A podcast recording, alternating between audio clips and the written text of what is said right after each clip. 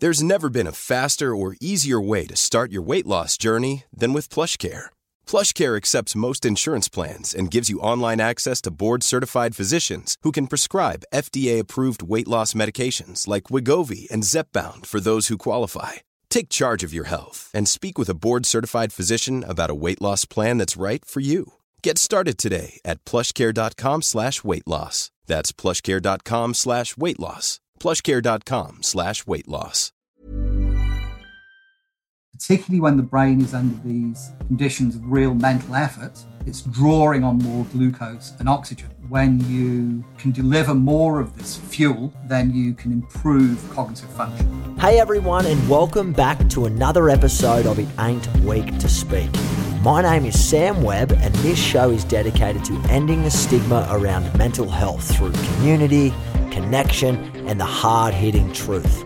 I'll be speaking with guests from all over the world about life to inspire and to educate people to speak up so that we can save more lives.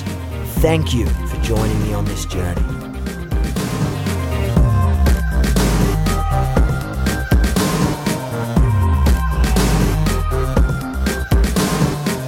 Hello everyone, and welcome back to the podcast. I cannot believe I'm about to say this is episode number 57 for It Ain't Weak to Speak. Thank you everyone for joining this journey from the start, or if you're just new listening right now, welcome. I hope you're able to get some great insights and some wisdoms from this podcast and this series and from my guests. I want to say a special thank you to everyone that supported Livin over the years, who continues to support us in any way, shape or form. We couldn't do what we do without you, so big love, big thank you. But I want to take this next moment to literally tell you guys and girls and women and whoever's listening from all around the world to take a moment to pat yourself on the back. Give yourself some gratitude for what you've done in your life up until this very moment. What you've learned, what you've been challenged by, what challenges lay ahead for you, what projects you're up to, and the kind of person that you are and the kind of person that you want to be. Stop and thank yourself for how far you've come at this particular moment, and be grateful for the things that you've achieved in your life, and be super, super kind to yourself today. Time is going so fast, we often forget ourselves, and we do a lot of things for other people, and we join the rat race of life, of work, businesses, or whatever it is that you're up to, family, and we often forget ourselves. And I want to make this piece of this segment, the Webs of Wisdom, a special gratitude moment for yourself. In any way, you can do it right now, you can do it later on today. Just take those moments out and reflect on all the things that you're good for and the things that you've done, the values you uphold, the things that you help with people, the things you do for yourself, and who you want to be in the future. It goes a long way. Self-gratitude, self-kindness. So I urge you guys to do that. Well, I'm very excited to get into our next episode on the podcast. As I mentioned earlier, it's episode number 57, and I'm so stoked to get our next guest onto the podcast. His name is Dr. Andrew Scholey. He is a neuroscientist. He's a university professor. The guy has a wealth, an absolute wealth of experience and insight. I'm looking forward to this episode because there's a lot of new subject matter we discuss. We're going to be talking about nutritional interventions to improve mood, cognitive function, cognitive enhancers. We're also going to talk about the impacts of recreational drugs and alcohol abuse, and the impacts of alcohol hangovers. Very important stuff. Nutrition, diet, the things that we can all do to remain well and healthy, and that can decrease future diseases or risks to our mental health or physical health. Andrew is the professor of human psychopharmacology in Melbourne at Swinburne University. He's researched a number of areas of psychopharmacology, including the brain and behavioral effects of nutra interventions, caffeine, drugs, alcohol. He's the leading authority on the neurocognitive effects of nutrition, natural products, supplements, and food components. He spent some time in Nestle overseas. He's actually from the UK originally, but is obviously now living permanently in Australia, where he's doing incredible work throughout research and speaking engagements and funding philanthropic movements and whatever else have you. But one of the most exciting things is, and this is where I sort of was a bit nervous, is The guy has published over 250 peer-reviewed journal articles. Now, I'm not sure if you know what that means. Basically, from a scientific perspective, most of the guests that I've had on the podcast over the last couple of years have been people with a lot of lived experience, celebrities, sports professionals, influencers, whoever it is. I've been trying to make a bit of a focus so that we can start bringing science and evidence to the podcast, because there's so much that we hear this day and age around what's true and what's not true and all these different stories we hear in the news and online and through friends and family. And I thought, well, why don't we just cut the shit and let's get straight down to the science and let's get through all the crap and find what's true. And there is no better person to get on this podcast than Andrew. So let's just welcome him onto the podcast with absolute open arms. Welcome, Andrew. Welcome onto the podcast, Andrew. It's an absolute pleasure having you on here, mate, with me today.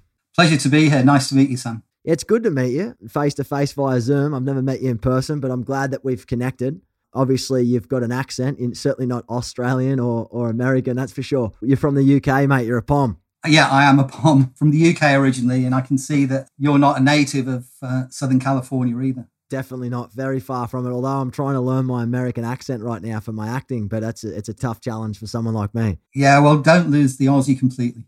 No, I definitely won't be. Aussie, I've been told specifically, do not lose your thick, rough Australian accent, so I definitely won't lose that. But mate, yeah, it's a pleasure to have you on the show today. Obviously, you come from a wealth of experience, an amazing background in all the work that you've done over the years. Do you want to kick me off? How did you get into this field? What are you currently doing? And obviously, where did it start for you in the UK? So I was working in a psychology department. I've always been very interested in the idea of cognitive enhancement, the idea that you can improve cognitive function even in sort of healthy young adults and people who you think might be functioning optimally, like say university students, who are the main cohorts that we've done our work on. And I was doing some work looking at improving brain function by giving people either a dose of glucose or a shot of oxygen. And the reason behind this is that the brain is a very greedy organ. So for most of us, it's about 2% of our body weight, but it's using about 20 or 30% of our energy. And that energy is in the form of glucose and oxygen. So if you can improve those levels, the levels of those two substrates, as they're called, you can improve brain function. And that's manifest by better memory, by better attention, etc.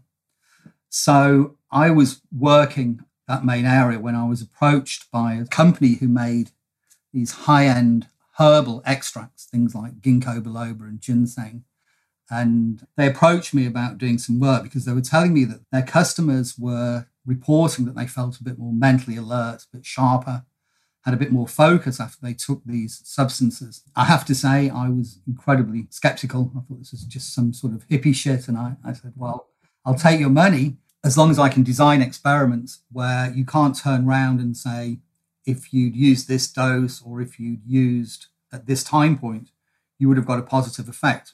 And it was one of these perverse pleasures that you get when you're a scientist, in that I was proved completely wrong. So, I mean, these were very sort of well-characterized extracts of things like ginseng, ginkgo biloba, lemon balm, guarana, which is a South American herb, showed benefits to cognitive function repeatedly. And quite often, they were in keeping with their traditional use. So something like lemon balm, which, you know, in sort of the 1600s was described as having calming effects, we found in the lab using these techniques that it did. So that led to a series of publications in that area. And I was really pleased because we were able to publish them in journals which were really high-end journals. So there are journals which are dedicated to things like alternative medicine, etc. But these were pharmacology journals. So this sort of made people sit up and take notice. When you say having a shot of oxygen, the brain's oxygen is starved all the time. Obviously, that's what it operates off. Talk to me through, what's a shot of oxygen look like? How do you actually give that to someone? Is it like out of a shot glass, like you're at a pub, or? So the brain is like constantly gobbling away at this. It's so energetic. Now, what we found was that you seem to be able to increase mental function, particularly during conditions where you are undergoing something mentally effortful. You know that feeling about when you're really trying to focus on something. I mean, a task that we used a lot is serial sevens. Yeah, maybe you want to do this, Sam. You know, I'll give you a starting number, 972. I want you to repeatedly subtract 7 from that. Okay, 985, 978, 971, 964, 950. Okay, I'll stop you there and put you out of your misery. When we get people to do that for 5 minutes, for example, if you take a snapshot of people's blood glucose, then what you see is that when people perform something like serial sevens, their glucose levels fall. And if you do a control condition, which is something like, say, just counting upwards in one, which I won't test you on that, but if you count upwards in one, you generate more responses. You can do it much more quickly. There's less brain power, but there's much more peripheral, you know, your muscles are working harder, etc. More analytical, like I have to think a lot. Exactly. So with the counting, you don't get the same effect. So particularly when the brain is under these conditions of real mental effort, it's drawing on more glucose and oxygen. So during those conditions, when you can deliver more of this fuel, then you can improve cognitive function. And so that was a different sort of pathway to looking at specific components of food which have this effect. So we talk about cognitive function.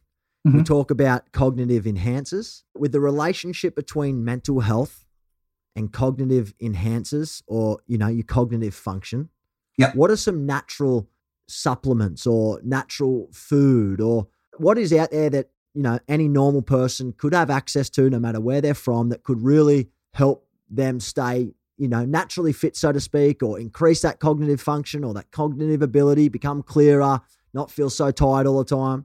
Yep.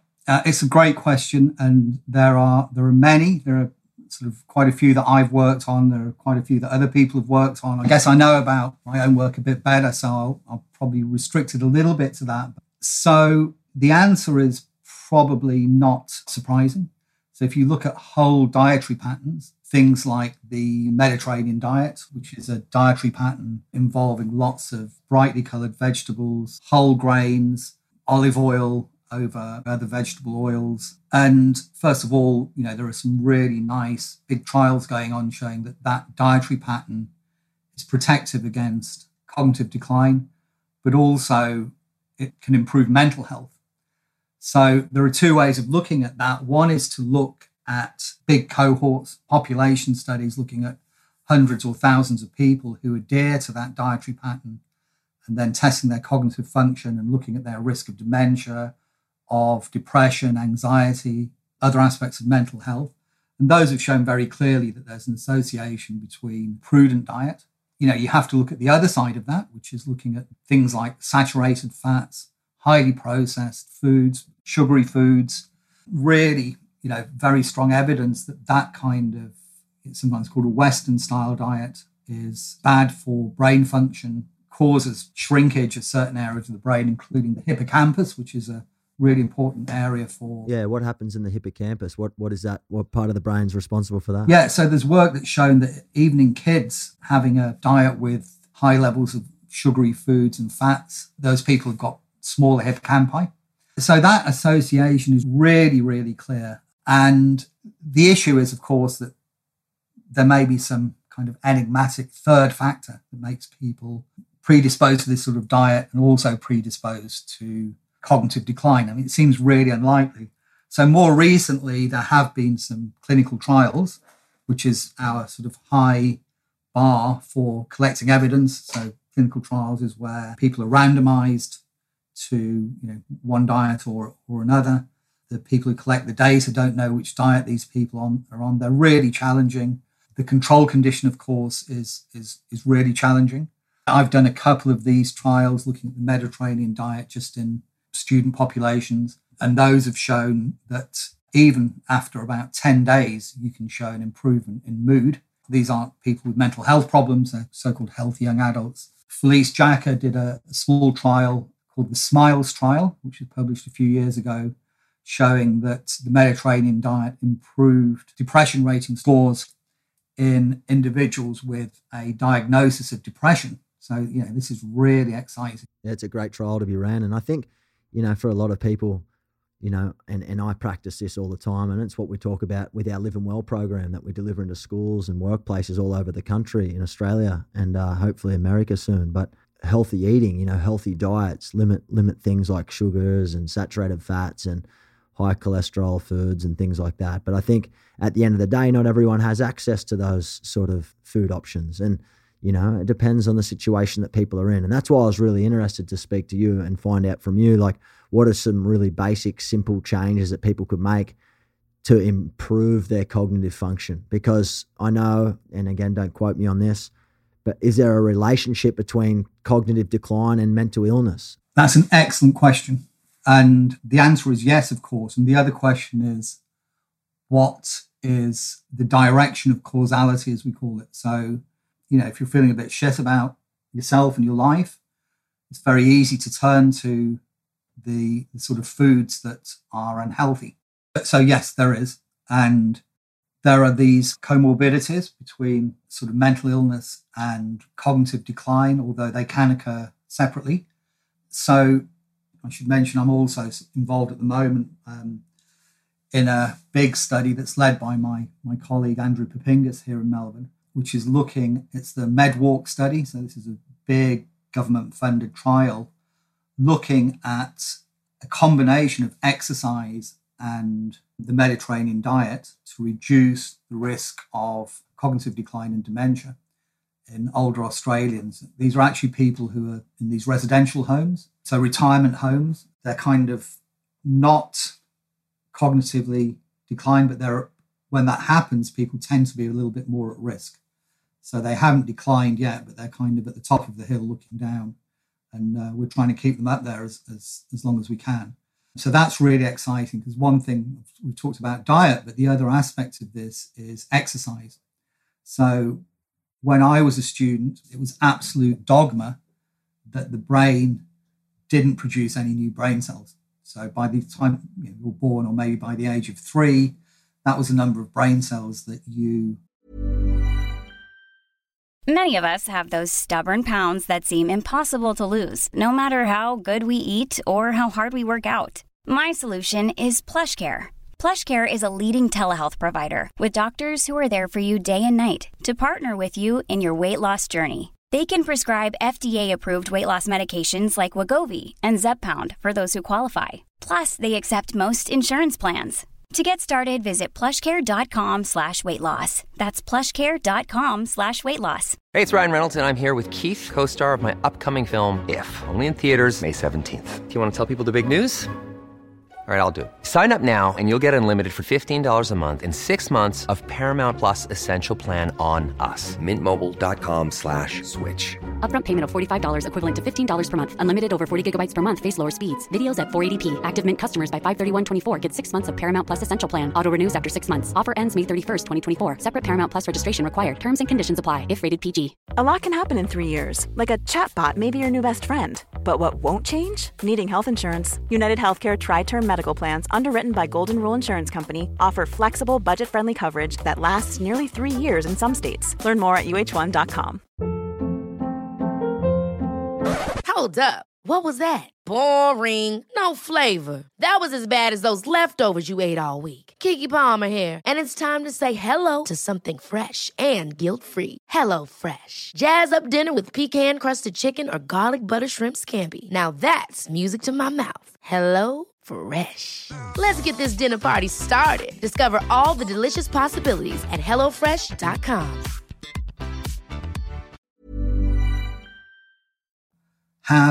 And you're born with that, and you know, all you can do is lose them, with the caveat that there's a lot of redundancy there anyway. We now know that's not true, and a lot of work from humans and animal work shows that there are two areas of the brain in particular that seem to be capable of what's called neurogenesis, so the birth of new neurons or new brain cells, and one of those areas is the hippocampus.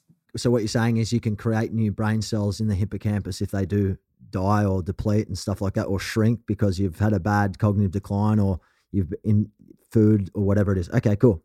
So the other side of this is that clinical trials are really challenging when you look at whole dietary patterns, because first of all, you might design an experiment saying, well, we want to look at the Mediterranean diet. What do you use as a control? You can't make food that looks identical but is unhealthy.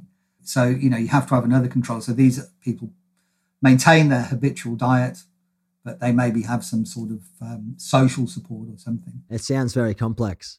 Yeah, it's not like a placebo with a pill. Whereas, I mean, a lot of the work I've done is looking at components of diet and putting them in a capsule. I mean, it makes it much easier because then, you know, you give people this capsule and then you give other people a placebo capsule, and then you can be very confident that the effects that you capture are to do with the dietary component because you keep everything else equal. And using that, there are a number of studies that have identified components of food which can improve mental function. So a lot of these are a class of foods called the flavonoids. So flavonoids are found in things like tea. They're found in fruit and vegetables, particularly the brightly coloured ones. They tend to be responsible. What about the leafy dark greens? They can contain flavonoids, but they also contain a lot of B vitamins. And B vitamins are really good for the brain. There's some work by David Smith in Oxford where he gave B vitamins to people at risk of dementia and found that the people who were given this cocktail of B vitamins, their level of brain shrinkage over a couple of years was far less than people in the placebo condition. So even simple B vitamins seem to have an effect. When we talk about cognitive enhancing and cognitive brain function and the improvement of that, what's actually happening in the brain, just really in really simple forms, that is causing us to perform better in that regard? Like what's actually happening upstairs in our brain if we feed ourselves the neural nines, which is the dark leafy greens, and we do the blueberries, blackberries, black currants, dark chocolate, leafy greens, all that sort of stuff? What is it that's actually happening? Okay, so there isn't a simple answer, but I'll do my best. So there's two ways of looking at this. So there's what we call the acute effects, which are the immediate effects of these kind of products. So one is direct effects on neurotransmitters like arepa, the New Zealand blackcurrant. This has been shown in humans to increase markers of neurotransmitters. Then there are improvements in things like blood flow to the brain. So with things like, say, green tea and cocoa flavonols, a couple of other things, it's been shown that a number of these flavonoids increase the elasticity of blood vessels, which means that they can respond when the brain, for example, needs more blood. They can open up a bit more and allow that to happen. So, as I say, anything that improves blood flow is likely to increase cognitive function. Other dietary components have direct effects on the brain's chemicals, like the neurotransmitters, has these relaxing effects, improves attention. This is after one dose, and we know that's related to neurotransmitters. One really good example of this, which I think illustrates it very well, is caffeine.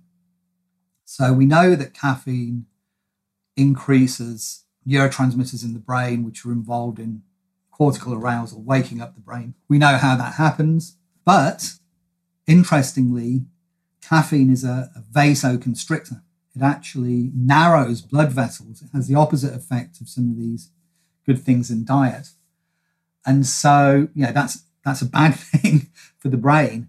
But, if you think about a balance, there's a balance where you've got the neurotransmitter effects and you've got this vasoconstriction, reducing blood flow, and the kind of chemical effects win out with caffeine, which is why caffeine improves alertness over the short term. But, if you take too much, for example, vasoconstriction starts to override those chemical effects, and so you get sort of tension and that kind of tightness, the anxieties, the fidgety, exactly. And all. Okay, makes perfect sense. So while we're on that, then, and that makes really, really good sense.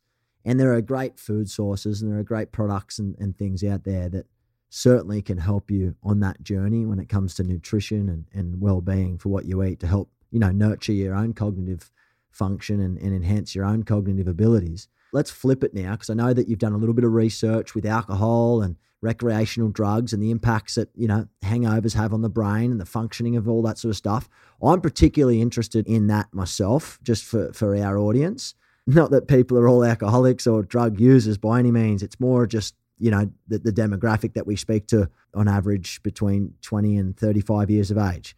And as you know, like you guys in the UK love a good beer, and a lot of people in Australia love a good drink too. I myself, every now and then. So can you talk to me about when we're consuming as users, young adults, whoever it is, that are consuming alcohol or recreational drugs, and they're probably very different.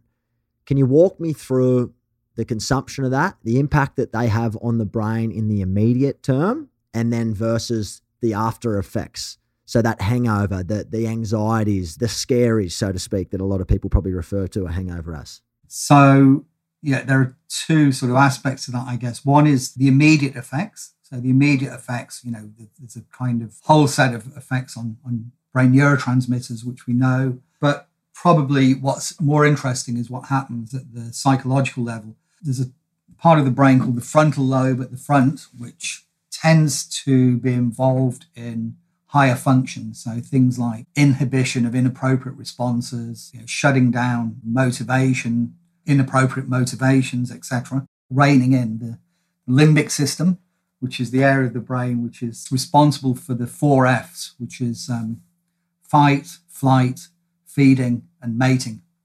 So when that is released by alcohol, you see sort of, you know, feeding, you know, people eat a kebab on the way home. Yeah, 100%. Your inhibitions are dropped, you care a little less, things seem a little bit slower, and that the limbic system sort of gets depressed more. Is that how it works?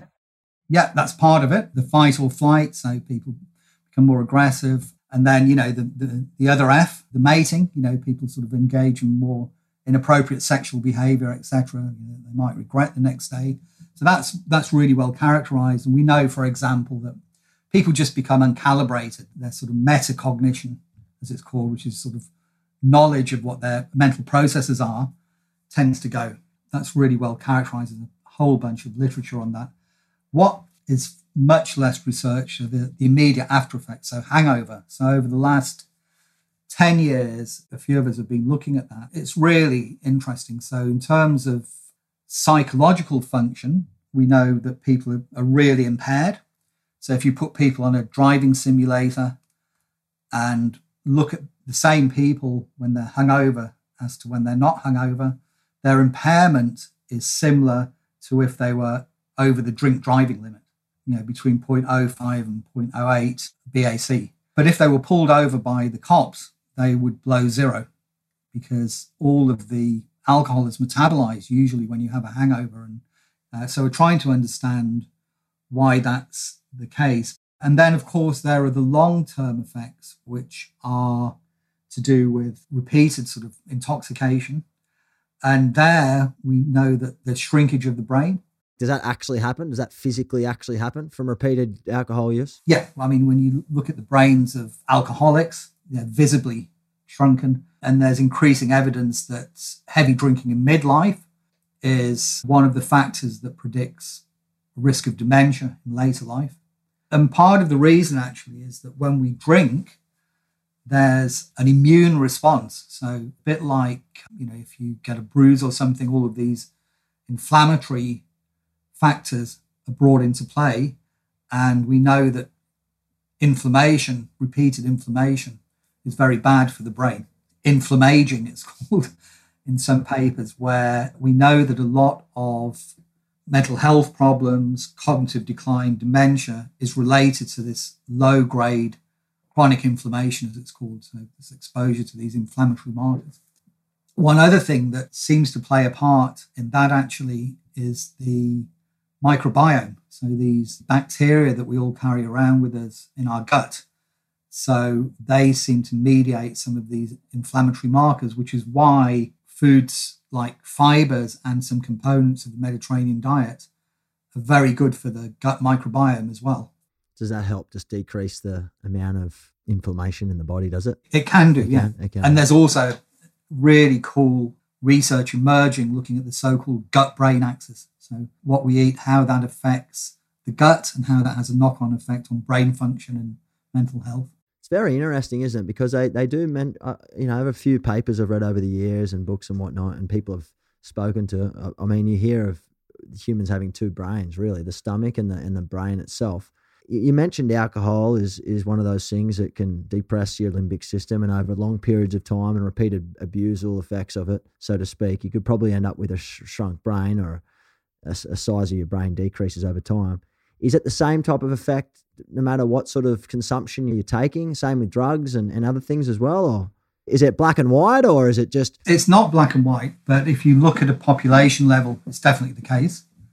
So one thing that's really interesting, I think, are the people who are at risk of this sort of brain atrophy or cognitive decline, dementia, mental health problems, who have all the risk factors but don't get the disorder. What is it about those people? You know, for example, with something like Alzheimer's disease, there's a particular protein in the brain called amyloid.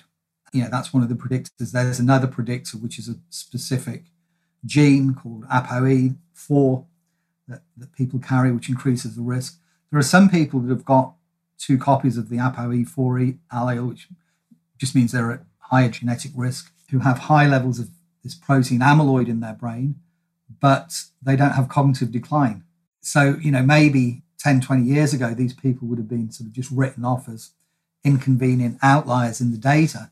But now people are beginning to look at these as what is about their lifestyle, because it's not a genetic factor, it's not the physiology. What is it that's protecting them against getting Alzheimer's disease, for example? Mate, it's amazing that you've done so much research over the years, publications, talks all around the world, and the work that you're doing at a couple of universities in Melbourne. It's very interesting. I mean, we could talk for days about, you know, the science and the research that points to certain aspects of people's lives and what they're doing differently to be and feel the way that they feel. And I think evidence is not only a big part in the work that we try and put out into the world with the work that we do with Livin, but it really is an area that I'm genuinely interested in, because in a world with so much social media and there's so much news, you just sort of don't know what to believe. And I think at the end of the day, it's really important that we get to the truth as best as we can. And I thank people like you who spend hours and hours and research time, you know, finding the truth. I think that's important stuff. Thank you. It's a big topic that we could have, you know, spoke for, I reckon, 4 or 5 hours on here just about the brain itself. And a lot of this stuff, mate, is very new to me, Andrew. It's very new. I think it is to a lot of people. Yeah, it is, man. It is. And I think it would be an opener for a lot of people who are listening right now, because it's one thing, you know, having a great meal once a week, but it's about consistency, I think. And I don't think you have to be a very wealthy or a millionaire to sort of to get on the healthy food bandwagon, or to start learning more about, you know, your Mediterranean diet, for example, or your pescatarian diet, whatever that looks like. I mean, everyone's very different, but, you know, I can tell you right now with my hand on my heart that food, nutrition, and exercise has changed my life. I'm not saying that that's going to change everyone's life, but I live and breathe it myself. So it's easy for me to say that, you know.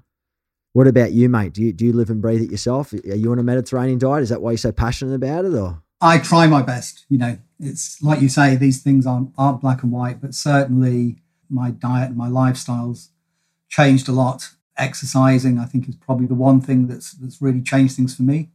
And you made a really good point early on about how often these things that aren't convenient, you know, there's a lot of work showing that they're cheaper, but the convenience of some poor food. So some sort of socially disadvantaged working single mother who's got, you know, little Johnny or Jenny asking them for a Macca's, as opposed to sort of cooking up some delicious vegetables. You know, that's a really, really hard position. And that's a different problem. It's not one that I know the answer to, but I hope somebody does. Yeah, and it's a very common one too, I think, Andrew. I mean, so many people listening right now could relate with that exact comment you made. I mean, how much easier and more convenient is it just to stop on the way home and grab something that's going to take 5 or 10 minutes to down if you're on a rush to a meeting or something like that, instead of going home, cooking up a piece of chicken or a piece of salmon and throwing in a bit of broccoli and some brown rice and maybe some dark greens. It sounds like a lot of work, but it probably really isn't. You can do it really simply,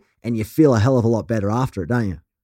That's why I always sacrifice my time. I'm like, I make time to get the extra 5 or 10 minutes to put in the good food and do the exercise because I know it makes me feel better. It makes me perform better at my work, in my relationships, in my life.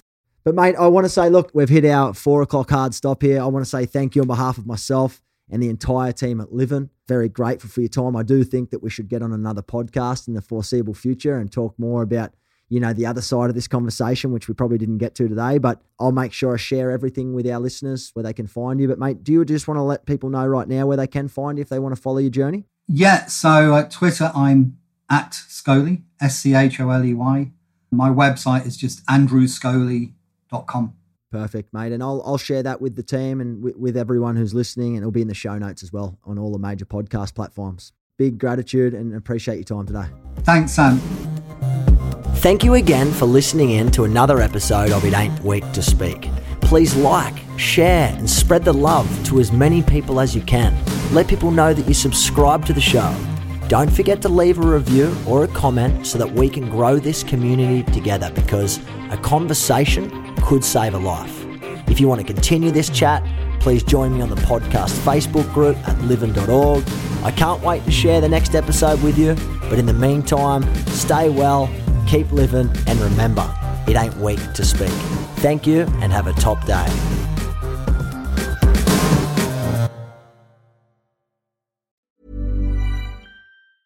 Hey, it's Danny Pellegrino from Everything Iconic.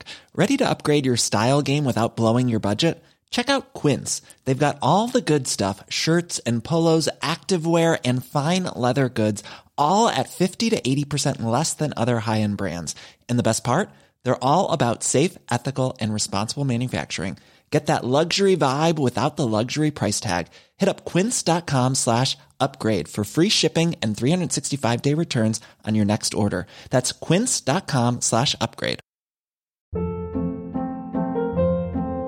Hold up. What was that? Boring. No flavor. That was as bad as those leftovers you ate all week. Keke Palmer here. And it's time to say hello to something fresh and guilt-free. HelloFresh. Jazz up dinner with pecan-crusted chicken or garlic butter shrimp scampi. Now that's music to my mouth. HelloFresh. Let's get this dinner party started. Discover all the delicious possibilities at HelloFresh.com.